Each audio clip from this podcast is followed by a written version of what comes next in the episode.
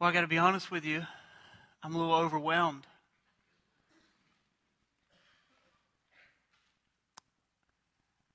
And a lot of times, whenever the Lord takes me to tears, I try hard to stop the tears.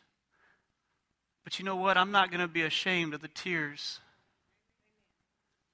that my Father has given me. Because, in one sense, there was mourning and weeping over this nation. But then there's tears of joy. That there's a day coming that we will sing, Holy, Holy, Holy is the Lord God Almighty who was and is and is to come. And even as I began to just weep and just became overwhelmed with the presence of God in the last 15 minutes, this morning, we're going to be walking through some scripture that many of you probably know, but we're going to just really dissect it this morning. And it even says in the scripture,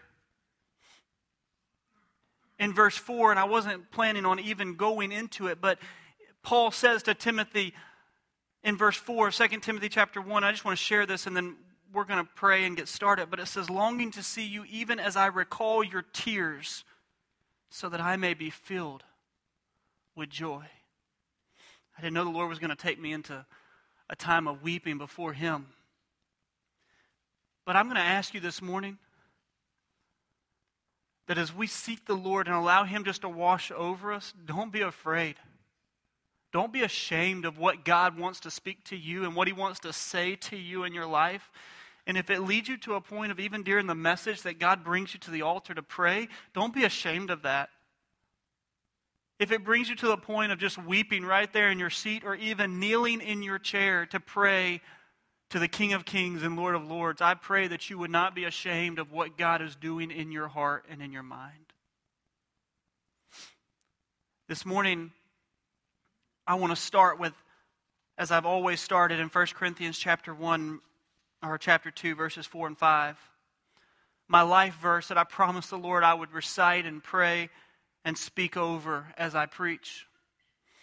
It says, My message and my preaching are not in persuasive words of wisdom, but the demonstration of the Spirit and power so that your faith would not rest on me, but it would rest on God, on the power of God. And so this morning, as we go into this time, I'm just going to be honest with you. There's a lot this morning that the Lord has given me. My wife and children have been gone since Thursday, which means I've had 48 hours of quietness and the scripture. And I have to really make sure that I shoot an arrow this morning. It's precisely what the Lord wants to speak. We're only going through nine verses, but those nine verses could take five hours. And so, in all seriousness, I ask the Lord just to speak through and allow your words to come forth this morning. And so, let's just go to the Lord and pray. God, open up our eyes to see you high and lifted up. God, touch our lips with the coals. We may be cleansed. Hear your voice. Lord, direct my tongue this morning to speak exactly what you have for us. And allow us to comprehend and hear what you have, oh God. For it's in your name we pray. Amen. This morning we're going to be in 2 Timothy chapter 1, verses 3 through 12. As I said, this is a scripture that many of you all have probably heard, maybe even memorized verse 7 where it says God has not given us a spirit of timidity, but of power, love, and a sound mind or self discipline. But we want to really just chew on this this morning as the Lord gave it to me and showed me and just began to just, just pull that cord of what He's done through this. This is a loaded passage. Not that all Scripture is, it's all loaded, but this next nine verses is so powerful. And so I want to start just by reading, starting in verse 3. It says, I thank my God, whom I serve with a clear conscience, The way my forefathers did is I constantly remember you in prayer night and day. This is Paul talking to Timothy. Paul shares to Timothy, I, I serve God with a clear conscience. Even just there this morning, the question is, is are you coming in here with a conscience that's clear, ready to hear God's voice? If not, then I would challenge you to stop right where you're at in your seat and seek God and lay it down. Because you will not hear anything else that will be spoken if you come in here with things that are on your heart that are keeping you and hindering your ears to be open to God's voice. And so, if you're in that situation, for you, I would ask you just to stop and seek God.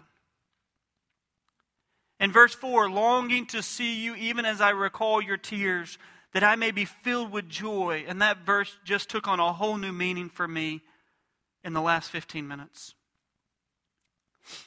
Verse 5 For I am mindful of the sincere faith within you, which first dwelt in your grandmother Lois and your mother Eunice, and I am sure that it is in you as well. You know, as I read that scripture, that's a legacy, three generations of loving the Lord faithfully. And I just want to tell y'all, I got a little choked up in my study. Because there's several of you in this room right here that I could replace grandmother and mother and place your name in there. My mother, as I was driving with her from my grandmother's house, and we were connecting from I 10 to I 65, a very natural connection that many of you have probably done in your car a hundred times, if not some of you even coming here today. Through my mom, the Lord spoke to me, and I prayed to receive Christ right there at that intersection. For me, it was the intersection of my life. But my mom's faithfulness to share the gospel, to love me, with the power of Christ and the love of Christ at that moment, it changed my life. And so, as I study and I read the scripture, and Paul is, is just basically praising and saying that I've known the legacy of faith in your, in your family. And I look amongst even the crowd this morning and I think to myself, many of you, and serving God and allowing God to infiltrate through your life is one of the reasons why I'm here even today speaking and presenting the gospel of Jesus Christ. And so I thank you. In verse 6, it says, For this reason I remind you to kindle afresh the gift of God which is in, your, in you through the laying on of my hands. Let me ask you a question. How many of y'all did your mother or father ever remind you of things? Y'all all chuckle because you can think of things instantly. I thought of a few last night. David, remember to always look both ways before you cross the street. Maybe a few of y'all have recited that to um, your children. David, don't ever, remember, don't ever talk to strangers. Now, now it's changed a little bit. Uh, as there's a lot of people that I come in contact with that I just can't wait to share the gospel with. But as a little kid, they always reminded me and reminded me. Why? Because they knew what could happen to me. David, remember that eating candy before dinner will do what? Spoil your appetite. I never found that to be true.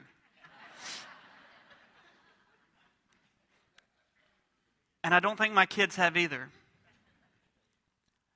I began to think about why did, why did my parents remind me of these things? Why do I tell my, my four year old daughter and even my less than two year old son over and over and over and over, reminding him it's because dad loves him and loves her so much that he wants them to remember so that they will not find themselves in harm's way.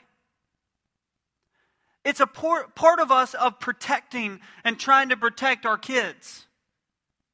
Because even eating candy and not eating supper can ultimately harm you. If that's all you do is eat that, then you're going to, and you never eat supper, you're not going to get the, the, the energy and the nutrition. So even the silly things. And so as I looked at verse 6, I realized in my heart that what God is saying through Paul is this Hey, Timothy, remember. Timothy, remember. Timothy, remember. Why? Because he understands that if he forgets, he can go into complacency, which will ultimately harm him. And what is he to remember? Let's put that verse back up on the screens. And today we're going to really just chew on some scripture. So in verse 6, he says, Remember remind you to uh, kindle, the, kindle afresh the gift of God, the gift of God that was given to you. Paul's saying, hey, a kindle, like, like basically take fire and, and put some oxygen on it and it grows. And he's saying, hey, I want you to kindle this in your heart. I want to kindle it in your heart and I want you to remember the gifting that God's given you. And then in verse 7, here's the verse that many of you know. He reminds him what God's given him. For God has not given us, us as in Paul and Timothy, so we can put ourselves in this situation. God has not given us a spirit of timidity or of fear, but of power, love, and of discipline. The, the word there, discipline, is actually self discipline, self control, right? That's what it means in the Greek there. And so we usually take this scripture in verse 7 and we begin to, to use this scripture as really our, our main focus on teaching about don't fear. Right? I've even preached a message about don't fear and used 1 Timothy chapter 2 verse 7. But the Lord began to show me something the other night. The very next word in verse 8 says therefore. And when you see the word therefore, come on, y'all help me. What's the therefore? Therefore. Man, y'all are learning. I love it. And so let's go back to verse 7 and let's kind of just chew on this for a second. God has not given us a spirit of fear. In Joshua chapter 1, verse 9, he tells us to be strong, courageous, and do not fear. It says, Have I not commanded you? Be strong and courageous. Do not tremble or be dismayed. For the Lord your God is with you wherever you go. In Matthew chapter 10, 28, I love this verse. It says, Fear not. Don't be afraid of those that can hurt you, that can take away your life. Do we have, there we go, Matthew 28. Do not fear those who kill the body, but are unable to kill the soul, but rather fear who, him who is able to destroy both soul and body in hell. Man, we just prayed, God, restore the fear of God to this nation.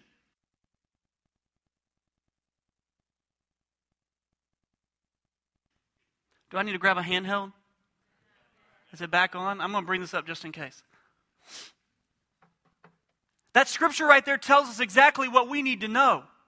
God hasn't given us a fear of people who can take this life because we've already given it to God as we've shared. And now we've given it to God to use for His glory and for His kingdom. And we need to trust Him in that. So God's telling us in Matthew chapter 10 don't be afraid of people who can simply just take the outer shell away from you. But I would fear the one who can take soul and body. And that's what we want people in America to see. God hasn't given me, as a believer in Christ, a spirit of fear. And when I understand and I fear the Lord with all my heart, soul, and mind, I love Him with all my heart, soul, and mind, and I trust Him with who I am, I don't fear what somebody can do to me.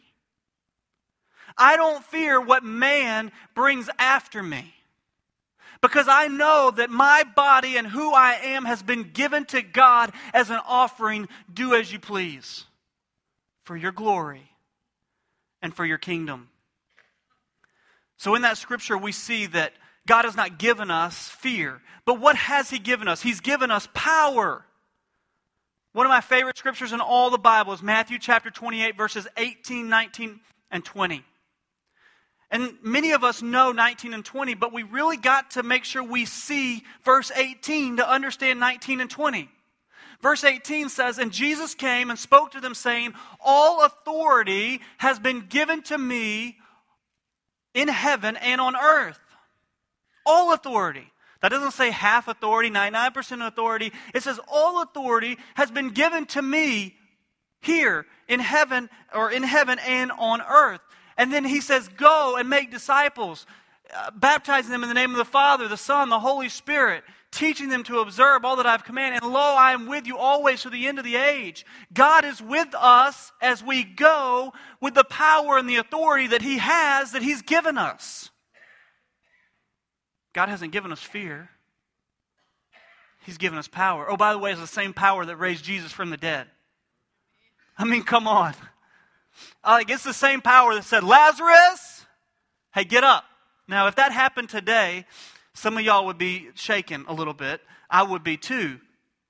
It's the same power that, that we watch miracle after miracle take place. It's, it's the same power that God's placed in our lives.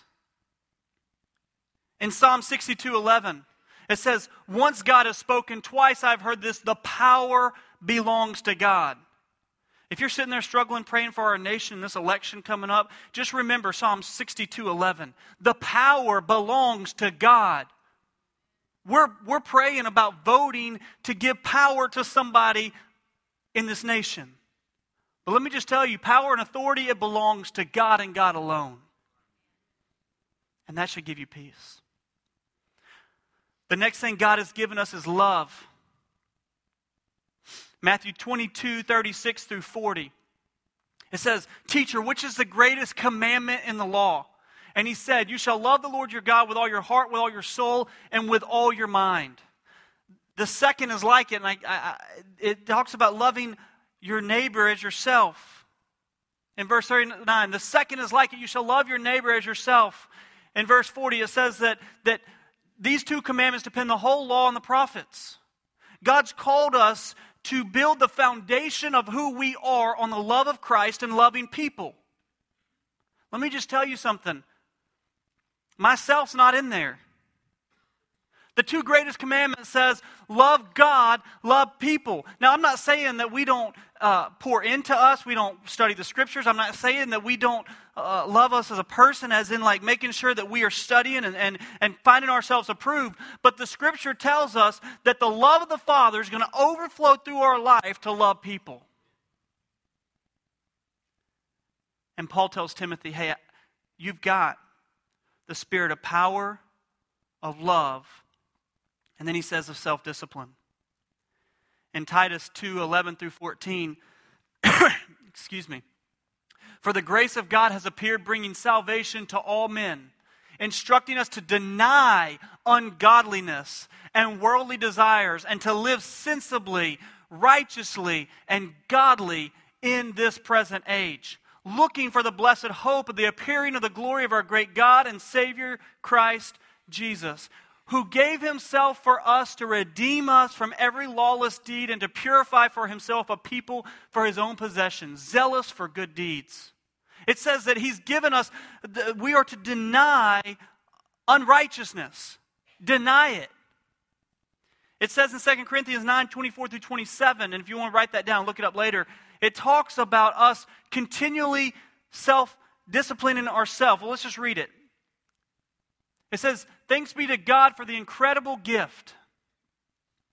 Is this the right? Did I give you the right scripture there? 2 Corinthians 9 24 through 27. Well, it talks about us self disciplining ourselves to be able to use our body for the glory of the King. So, this being said, if God's given us a spirit of self discipline, if God's given us the ability to be under self control in our life, then that means we have no excuse about saying that our priorities and saying that we're too busy to get in the Word of God. If He's given us the spirit of being able to discipline ourselves in the power of the Holy Spirit, then we should not say, David, I'm just too busy, I can't pray. We should not say, David, I'm just too busy. I don't have time to get in the Word. David, I'm just too busy. I can't make it to Wednesday night to hear the gospel being preached or Sunday morning or being involved in a local body of believers.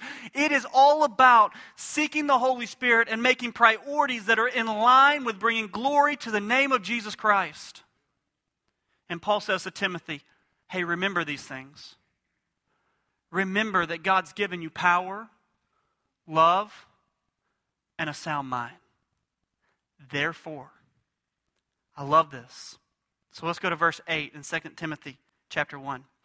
Therefore, do not be ashamed of the testimony. In light of this immeasurable blessing, the apostle was saying to Timothy, he has no reason to be ashamed of the testimony of God. In light of the fact that God has given him a spirit, a power, love, and a sound mind, he has no reason to be ashamed of the testimony of our Lord or of Paul, who is in prison, or his prisoner, excuse me. But join with me in the suffering for the gospel according to the power of God. You know, too often we talk, we just kind of, we kind of teach on fear and we leave it there. Don't fear, don't fear. But what I think that the Lord wants us to see today is the depth of this scripture. Yes, we should not fear. There is no fear in us when we trust God with all of our heart, soul, and mind, except for the fear of the Father who can take away, yes, our life and our soul, as it talked about in Matthew.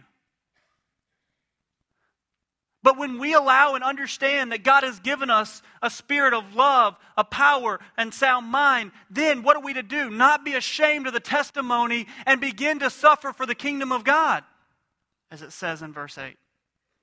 So let's think about this for a second. Do not be ashamed of what? What does he say not to be ashamed of? The testimony of our Lord. Now, as I was studying this and just chewing on it, I began to think about this. It doesn't say the testimony of Timothy, it doesn't say the testimony of Paul. Ultimately, the testimony of anybody is that Jesus saves you or saved you, right? I, I, don't like it when people say, I don't have a good testimony, or I don't like it when people say, man, my testimony is incredible. You got to hear it, talking about what they went through, because both needed the blood of the Lamb, and only the sacrifice of Jesus is what took them to be able to cross over from death to life. I don't care how bad you were on a social scale. Your testimony is this Jesus died on the cross for your sins, shed his blood for you. He was raised on the third day, praise God. And because our eyes were open to see Christ as our Lord and Savior, my life has been reborn in Christ. That that Satan has stolen from me through sin, God renewed in me and allowed me to be reborn because of the blood of Jesus. That's our testimony. I don't know about y'all, I'm getting excited. Because here's the thing when I think about my testimony, when I think about what God's done in my life, hey, I was a sinner destined to hell. Like I was apart from God. I had nothing. I was dead, like dead, like, like this wood here, can't do anything, dead, done. But God loved me. And He sent His Son. Whew. I mean, think about that for a second, church. He loved you and he sent his son. You're sitting in here today rejoicing in the name of Jesus because of what God did through Jesus on the cross. And so, what did Paul say not to be ashamed of? Paul said, Don't be ashamed of the testimony of our Lord. Testimony in the Greek means the evidence of. This is so cool to me. So, Paul tells Timothy, Don't be ashamed of the, te- of the evidence of our Lord. Well, according to the scripture, where is this found? In verse 7, it talks about the Spirit that God's given us in us. So, the evidence of our Lord that we're not to be ashamed of is to be coming forth from our life. Let's look at that again. Let me just kind of share that with you. It says, Don't be ashamed of the testimony or the evidence of our Lord and verse 7 said that it was the Spirit of God that, that, that's in us, that He's given us of love, power, and sound mind. And so Paul is telling Timothy right here, he's saying, hey, don't be ashamed of the evidence of our Lord that's coming forth from your life. But let me ask you this question. Therefore, what are we to do? Number one, we're not supposed to be ashamed. But the question is this is the evidence of the risen king coming from your life? Because if the evidence of the risen king is not coming from your life, then my question to you is this then what are you to be ashamed of, anyways? It says in Matthew chapter 5, 14 through 16, it says that we're the light of the world. It says, You're a light of the world. A city set on a hill cannot be hidden. Nor does anyone light a lamp and put it under a basket, but on a lampstand and gives light to all who are in the house. Let your light shine before men in such a way they see your good works and they glorify your Father who is in heaven. Guys, we and ladies, we are called to let our light shine. The evidence of Christ is in our life by the renewing of who we are, by bringing us from death to life, by the transformation and sanctification process that's taking form in our life. God has do, is doing what? He's showing the evidence of Christ through us, and we are not to be ashamed. This morning, God told me, don't be ashamed of crying. Hey, let me tell you something. And I would proclaim this to the world, but I don't really have a microphone that big. But I am not ashamed, and I will not step back. I am not ashamed of being a bondservant of the Most High God, and I make no apologies about it. This Bible right here is the Word of God. It's infallible, and I will never step back from believing that and I am not ashamed of it. But listen, when we are not ashamed of the gospel and we stand forth and, and, truth and evidence is coming forth from our life, look at what Paul says in the middle of verse 8. He says, But join with me in suffering for the gospel according to the power of God. So, what are we to do? Therefore, we have this in our life. So, therefore, what are we to do? Number one is not be ashamed. Number two is to join in the suffering. Now, I want you to see there's many scriptures because I've talked about suffering several times. James chapter 1, 2 through 4, and, and, you can write that down. But consider it all joy, my brethren, when you encounter various trials, knowing that the testing of your faith produces endurance, and let endurance have its perfect results, so that you may be perfect and complete, lacking nothing. It also says in the Beatitudes, Matthew 5 11, it says, Blessed are you when people insult you and persecute you and falsely say all kinds of evil against you because of me. Hey, when the evidence of Jesus Christ is coming forth from your life, let me tell you what's going to happen. You're going to be in direct contrast to the world, and they ain't going to like it. You know why? You don't have to say a word. And your life being so transformed by the gospel, they're going to be convicted of who they are. It's the power of the Holy Spirit. And so the question is this when they get to the point and they see the difference in your life, they have one of two options. Either, well, one of three options. They can walk away from it, they can see it and fall on their face and worship the King of Kings and the Lord of Lords, and their life be transformed, and they cross over to death from death to life as well. Or they can try to shut you up. But you know what? I, I, my, my prayer is that they come to know Christ. But no matter what takes place, I'm not ashamed. And if they try to shut me up, I'm going to keep standing strong. And I'm going to keep speaking the gospel because it's the only thing that's truth. It's the only thing that won't come back void. And so, therefore, what are we to do? We're to not be ashamed. We're to join in the suffering.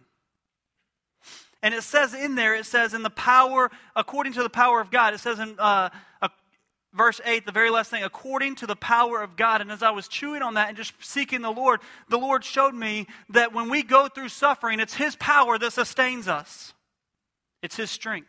You say, David, I just don't know if I can go through this type of suffering that I see on, on the news. And, you know, I just kind of got rid of cable, so I don't know what's going on right now. It's great. It's awesome. Um, not trying to tell you what to do, but it's awesome for me. And so I'm sitting there and I don't really know what's going on, but I do know that there's suffering out there, and I know that Christians are being persecuted. But here's what I've learned is this. excuse me, that whatever suffering God takes us through, He's going to give us the strength to make it through it, even if it's to the point of death. So you say, David, I just don't know if I could handle some of the suffering that I see people going through. Listen, God is sufficient through it.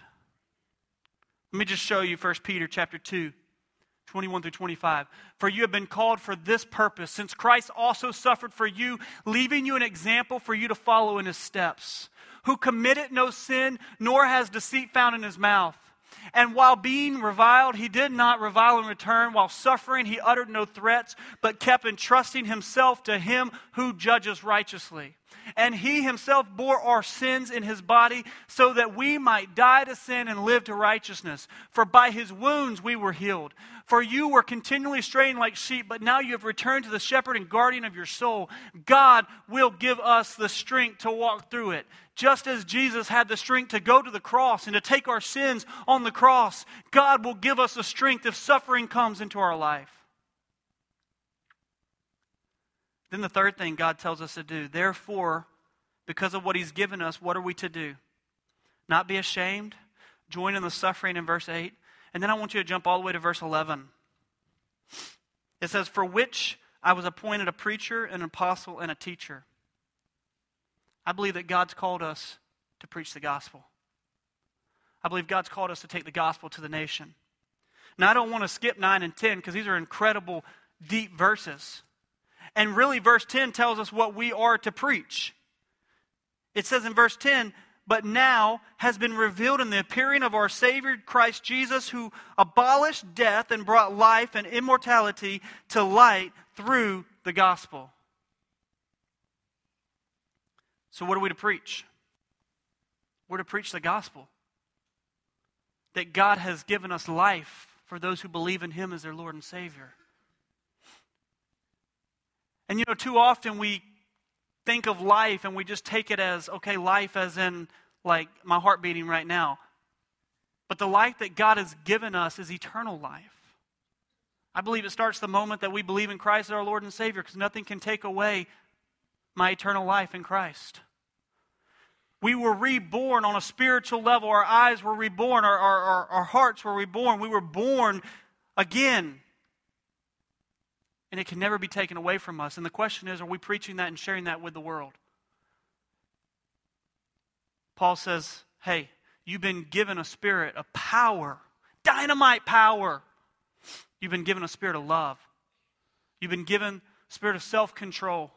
So don't be ashamed of the evidence of Christ in your life. He says, don't, uh, to go forth and share the gospel. And he says, don't be afraid of suffering and to suffer on behalf of Christ. It says in verse 9, and I know we're going backwards here, but I want to go back to verse 9. It says, Who has saved us and called us with a holy calling, and according to our, not according to our works, but according to his purpose and grace, which was granted to us in Christ Jesus from all eternity. This is huge. I could stop here and we could be here for the next hour, but I don't have time. This is absolutely huge. You need to circle this verse. You need to understand this verse. It says, He saved us and He called us with a holy calling. And here's the part you need to underline not according to our works. God has a purpose and a plan for each one of our lives. And we don't need to sit there and say, well, I've earned this position or I've gotten to this position. God has a plan and a purpose for you. And it's not according to, to what we've made of ourselves. It's according to His calling and His purpose. When God puts people in places of position, or whether He puts you at a job, wherever it be, see, our society says that there's levels of position. And really, it's all about the more people that you have under you or around you, the higher the, the like social, like, look at what, where I've gotten. But God says, no, that's not who I am.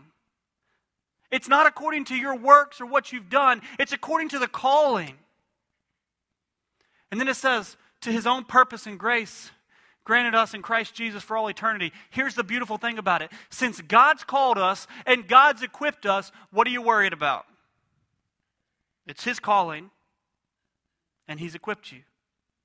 You say, How's he equipped you? He's given you the Holy Spirit of promise, right? Isn't that what verse 7 talks about? Isn't that what God's given you?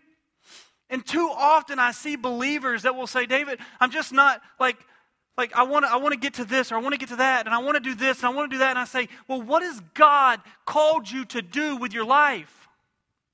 Have you sat there and got on your face and said, God, show me where you want me to be? And when you're there, you're going to have peace that surpasses all understanding. I'll tell you, I'll just real briefly, I'm chasing a rabbit here, but I have several friends that I mentor and disciple that are coming into the profession of full time ministry. And some of them will tell me that they believe that they're supposed to be a head pastor, and I'm like, that's, that's awesome if that's where God's calling you. And they look at me and they're like, well, but I gotta, I gotta start here and I gotta do this and I gotta do that. And I said, well, well, why don't you get on your face and ask God where, what He wants you and where He wants you to be? Sometimes they're looking at this, I gotta work this system to get here, to get to this position or that place. And they've missed in the idea of trying to get to a place or a position, they've missed where God wants them right now in this moment. And let me tell you something that doesn't just happen with pastors. I can tell you in my own life, all the way up until about, about a year ago, my heart was just 100% just full youth ministry. Never would have dreamed that I would be an associate pastor. But when the Lord had prepared me and put me where He wanted me to be, my heart changed like that. And it was the Lord. And so I challenge people, pastors, I challenge people that are in the marketplace, wherever you're at. Seek God. He's got a calling for you and a place for you to be, and He's going to equip you. And so there's nothing to worry about. He's giving you the place, and He's equipped you. So run with it. Follow the Lord. Now you say, David, why do you, why do you go through all this for us? Let's go to share the gospel. I do want to go back to Matthew 28, 18, 19, and 20. In 19, it says, Go and make disciples. We're making disciples. Why? Because Christ is in our life. We're sharing what God's given to us. 2 Timothy chapter 2, verse 2, one of my favorite verses in Scripture says this. It says that what you've heard in the, in the, the presence of faithful men, share, in the presence of many witnesses, share that and trust it with faithful men that they are able to teach others also. That is four generations of discipleship right there. Paul talking to Timothy, Timothy sharing it with faithful men, faithful men sharing it with other people. God has called us to do that because He has the Holy Spirit that's living in us and going forth through us.